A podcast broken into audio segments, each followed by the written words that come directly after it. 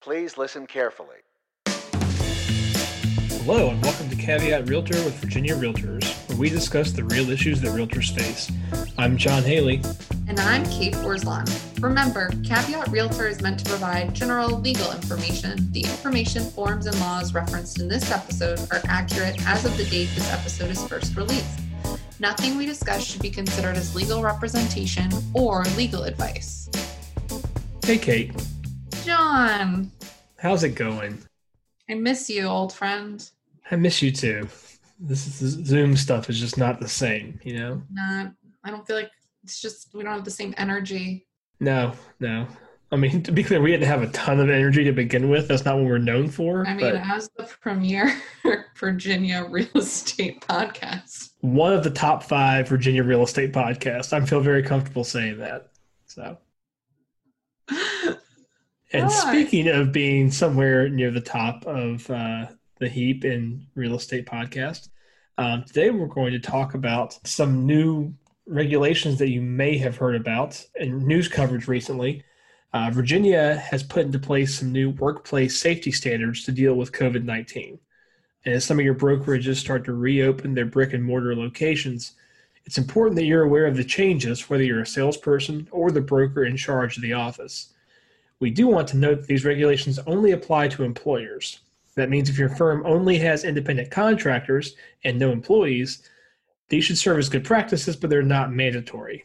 On the other hand, if you have employees, these will apply to you. If you don't know the difference, we encourage you to figure that out because that's very important, and we have lots of other resources related to that.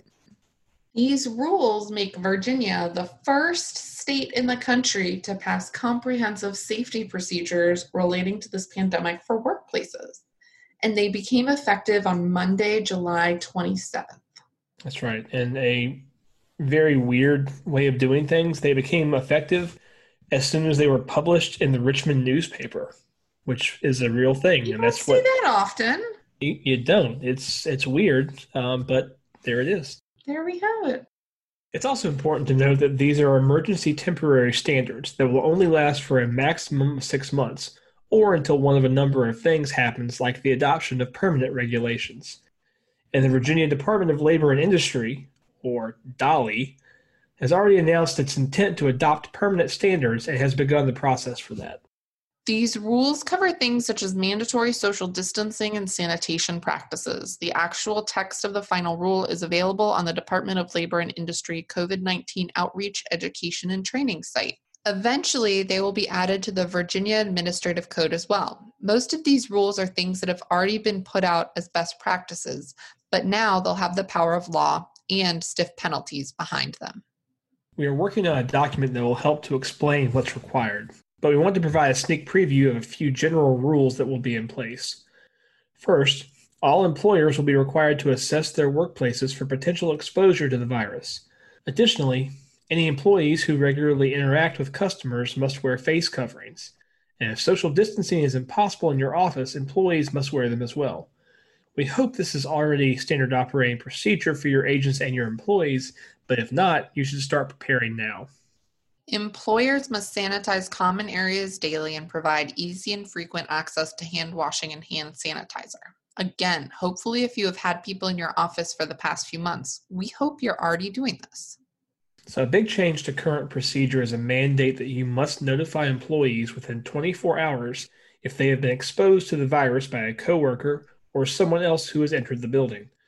Also, if you know or suspect an employee to be infected, you must bar them from returning to work for using one of two policies.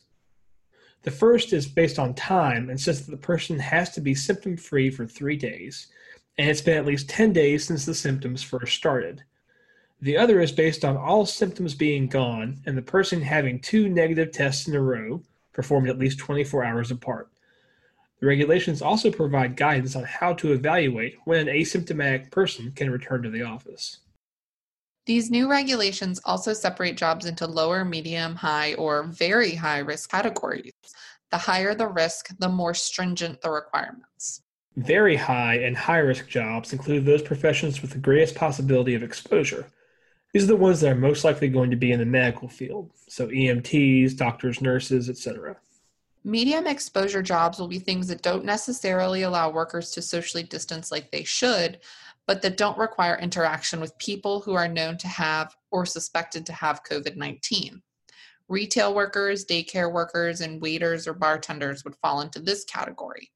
The regulations also explicitly include jobs where work is performed in customer premises, such as homes or businesses.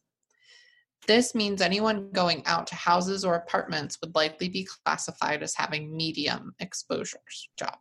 Everyone else would be included in the lower exposure category, which generally includes office settings. The regulations instruct you to avoid physical contact as much as possible in this category and say that using face coverings for contact inside six feet is not an acceptable way to achieve minimal contact. Some suggestions to minimize risk in this category include encouraging telecommuting, staggered shifts for those people who do come into the office, and physical distancing. Hopefully, this became the norm for your firm around mid April of this year, but if you are beginning to loosen your restrictions, you might want to think twice about that. For those with employees in the very high, high, and medium risk categories, there are two deadlines that you need to be aware of.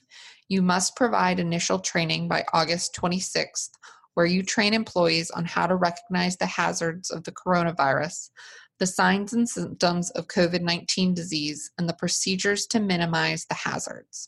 Then, by September 25th, you must develop and train employees on an infectious disease preparedness and response plan. We mentioned earlier that there are stiff penalties associated with this. How stiff Try $13,000 as the maximum penalty for a first time violation. Willful and repeat violations could lead to fines in excess of $130,000. Let's talk about how you can limit your risk. Continue to do as much of your work remotely as possible. We know from the legal hotline that you all have been very active even during the height of quarantine this spring. So, whatever you were doing then, keep doing it. If you do have to be in the office or have employees in the office, make sure you enforce social distancing and face coverings, especially for people interacting with the public. Also, make sure to sanitize all public areas. Finally, make sure you review the final guidelines or speak to your attorney about how to implement the new requirements.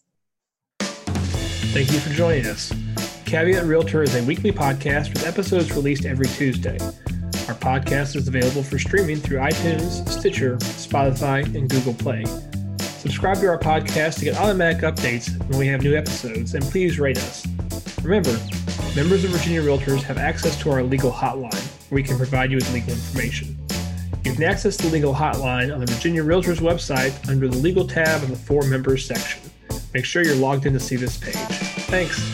Although the members of this podcast are attorneys, the legal information in this program is not a substitute for personalized legal advice from an attorney licensed to practice in your jurisdiction. The information provided by Virginia Realtors is a general reference work as a public service and does not constitute solicitation or provision of legal advice. We provide this general legal information on an as is basis. We make no warranties and disclaim liability for damages resulting from its use. Legal advice must be tailored to the specific circumstances of each case, and laws are constantly changing. The information provided in this program should not be used as a substitute for the advice of competent counsel.